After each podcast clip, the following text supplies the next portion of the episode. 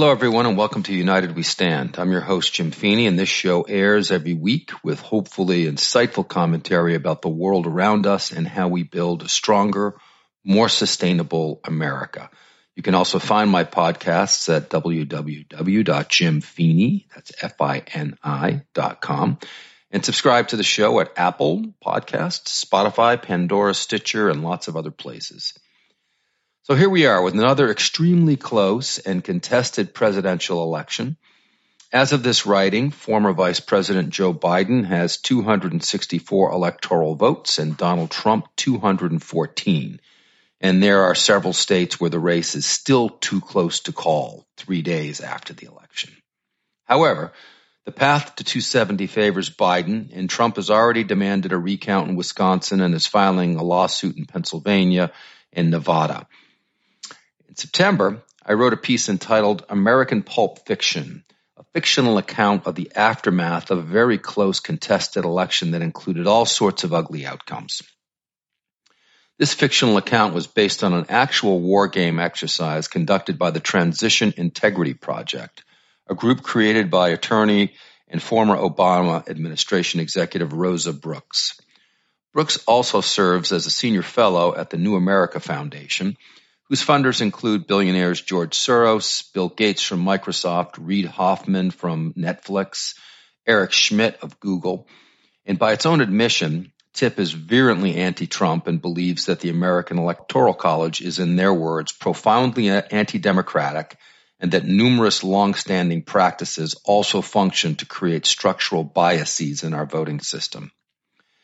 Here is a description from their confidential August 3, 2020 findings document entitled Preventing a Disrupted Presidential Election and Transition. This was leaked to the press.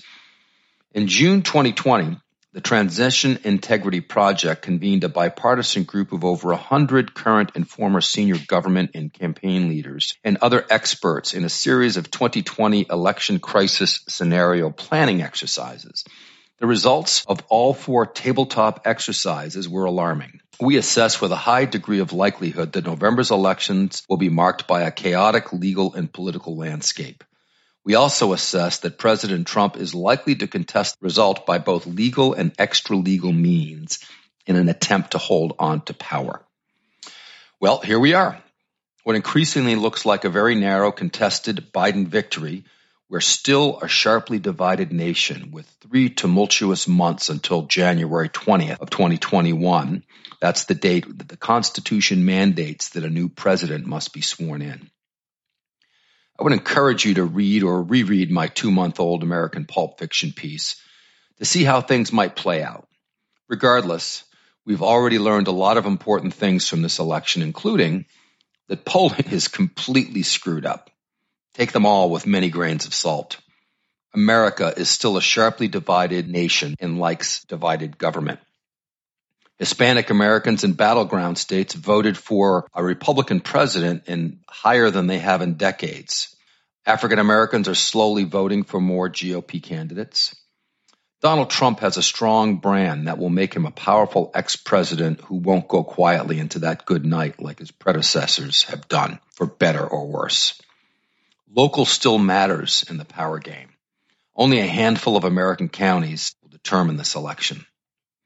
Finally, we've learned that we need a wholesale reform of how we vote so Americans can trust elections in the future. Other than hurt egos and millions of disappointed supporters, I'm not sure how much it will really matter who's elected president especially if the GOP retains the Senate, which looks highly likely. In fact, the biggest betting forum in the world, the stock market, set a record post election high on November 4th. Maybe this is a, re- a, reaction to the fact that it appears that the Republicans will hold the Senate, which effectively means Washington, D.C. gridlock. The market is reasoning this gridlock will prohibit Biden from implementing most of the society disrupting policies that the radical left wing of his party is demanding. Unfortunately, the COVID pandemic and the government lockdown policies derailed what was a historic American economy and turned it into a serious economic recession. If not for an unprecedented government money printing and distribution program, things might have spiraled into another Great Depression. On March 27th, Trump signed the $2.2 trillion CARES Act, and this, combined with a breathtaking array of asset purchase programs by the Fed, marked the effective start of modern monetary theory, where the Federal Reserve and the Treasury coordinate policy. Since the Pandora's box of MMT has been open, it just matters less who's elected because the connection between the, what the government collects in taxes and what it can spend is completely broken. Who becomes president just doesn't matter, at least to the financial markets.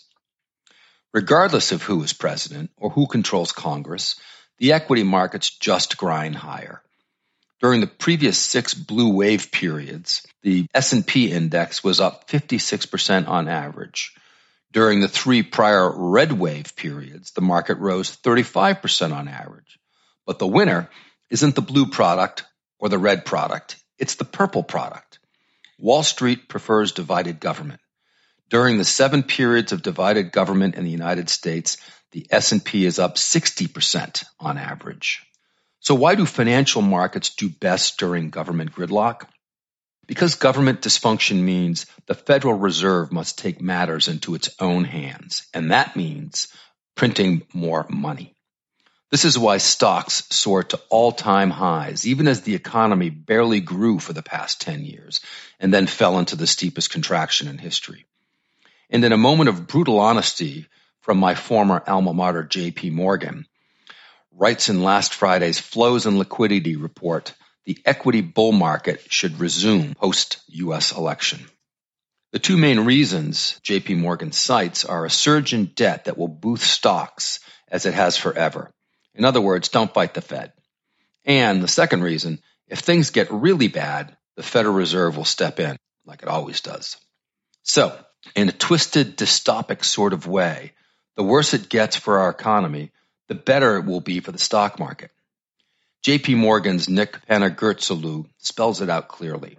Although it has had a negative impact in the short term, the reemergence of lockdowns and resultant growth weakness could bolster the equity upside over the medium to longer term via inducing more QE, that's quantitative easing stimulus, and more liquidity creation. That means the Fed's going to print more money, so it doesn't really matter what the economy does. By the way, say goodbye to your money. The COVID pandemic has accelerated several disturbing trends that have been in place for years. These include increasing citizen dependence on government and huge central bank intervention into markets and the economy. Now central bankers are about to embark on the mother of all power grabs. Federal Reserve Chairman Jerome Powell, in coordination with the European Central Bank and the International Monetary Fund, is preparing to roll out central bank digital currencies. I guess they were jealous at the success of Bitcoin. IMF Managing Director Kristalina Georgieva recently called for a new Bretton Woods moment to address the loss of trillions of dollars in global economic output due to the coronavirus. In the aftermath of World War II, the original Bretton Woods Agreement established a world monetary order with the US dollar at the center of it. A critical feature was that the dollar was pegged to the price of gold. Foreign governments and central banks could also redeem their dollar reserves into gold, which they started doing in earnest in the 1960s and early 70s. As a result, in 1971, President Nixon ended gold redemption, and voila, a new world monetary order was born that was solely based on the full faith and credit of the United States. Then came the very predictable inflation crisis a few, la- few years later, which forced the Fed to rapidly increase interest rates to defend the US dollar and tame rising prices. I remember well those long gas lines and home mortgage rates of 15% in the 1970s and early 80s. Fast forward to 2020, and the Fed has thrown its statutory dual mandate of full employment and stable prices out the window in favor of ever more debt, more inflation, and picking of winners and losers in the economy. It now gives itself an unlimited mandate to inject stimulus and bailout cash wherever it sees fit. Instead of pursuing sound money and stable prices, the Fed has begun a campaign to raise inflation above 2% for as far as the eye can see. The next chapter of the Fed's unlimited power will be FedCoin, a central bank digital currency. Earlier this month, Chairman Jerome Powell participated in an IMF panel on international payments and digital currencies. He supported electronic payment systems and the possibility of including them into a central bank digital currency regime. We have a chance to improve cross border payments with huge benefits, especially for many of the world's poorest people, and there is a pressing need to do so, said IMF Chief Kristalina Georgieva. She sees expanded monetary tools being aimed at every issue on God's green earth. We will have a chance to address some persistent problems low productivity, slow growth, high inequalities, a looming climate crisis. We can do better than build back pre pandemic world. We can build forward to a world that is more resilient, sustainable, and inclusive, Georgieva stated. Now, I don't disagree with this in theory, but the methods by which they'll get there deserve quite a bit of scrutiny. Chairman Powell agrees with her on the larger agenda of expanding the role of monetary policy in shaping economic and social outcomes. While he hasn't yet fully endorsed moving toward a fully cashless society, as China and Sweden have, the Fed continues to, to build the backbone of digital currencies in its technology lab. This kind of reminds me of that famous line from The Wizard of Oz pay no attention to that man behind the curtain. In a related development, the IMF is being pressured to sell some of its gold reserves in favor of issuing newly created currency called special drawing rights to cancel the debts of poor countries. In a world where the balance sheets of central banks are now more than $26 trillion, everyone wants a piece of the pie, and many now view gold as dispensable and even counterproductive. So, is gold just an ancient relic in this brave new digital world? Well, if it was, then it would have collapsed in price with all the new central bank rollouts. Instead, it surged to an all time high. Year to date, gold has increased in price by over 24% and silver by over 32%. It seems precious metals may be the ultimate hedge against the new world monetary order. If the Fed launches a new digital dollar and assigns every American a virtual wallet, there will be no escaping adverse monetary policy except by refusing to use fiat currencies. Under a central bank digital currency, our monetary overlords could impose negative interest rates on all currency holdings. They could do this without needing anyone to buy negative yielding bonds or deposit money into negative yielding bank accounts. Just to review, negative yielding instruments, whether bank accounts or bonds, means that you, as the buyer, pay for the pleasure of someone else holding your money.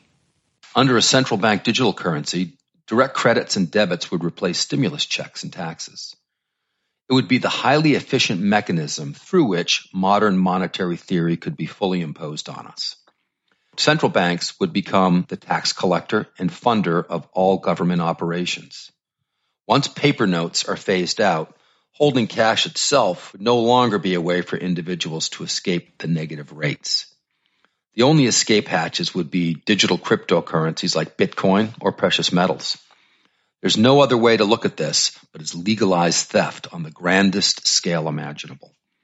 Under a monetary order where electronic digits representing currency can be created out of thin air in unlimited quantities, the best hedge is exactly the opposite tangible, scarce, untraceable wealth held off the financial grid. As big of an inflection point as the Federal Reserve's digital payments are, it's merely part of a much larger scheme by global ruling elites. For decades, the political left in most Western nations have attempted to use climate change to justify liberal policy changes. This is culminating in a radical new proposal called the Great Reset, at a meeting this past June hosted by the World Economic Forum, a group of the world's most powerful corporate and government leaders joined activists in, in announcing a proposal to reset the global economy.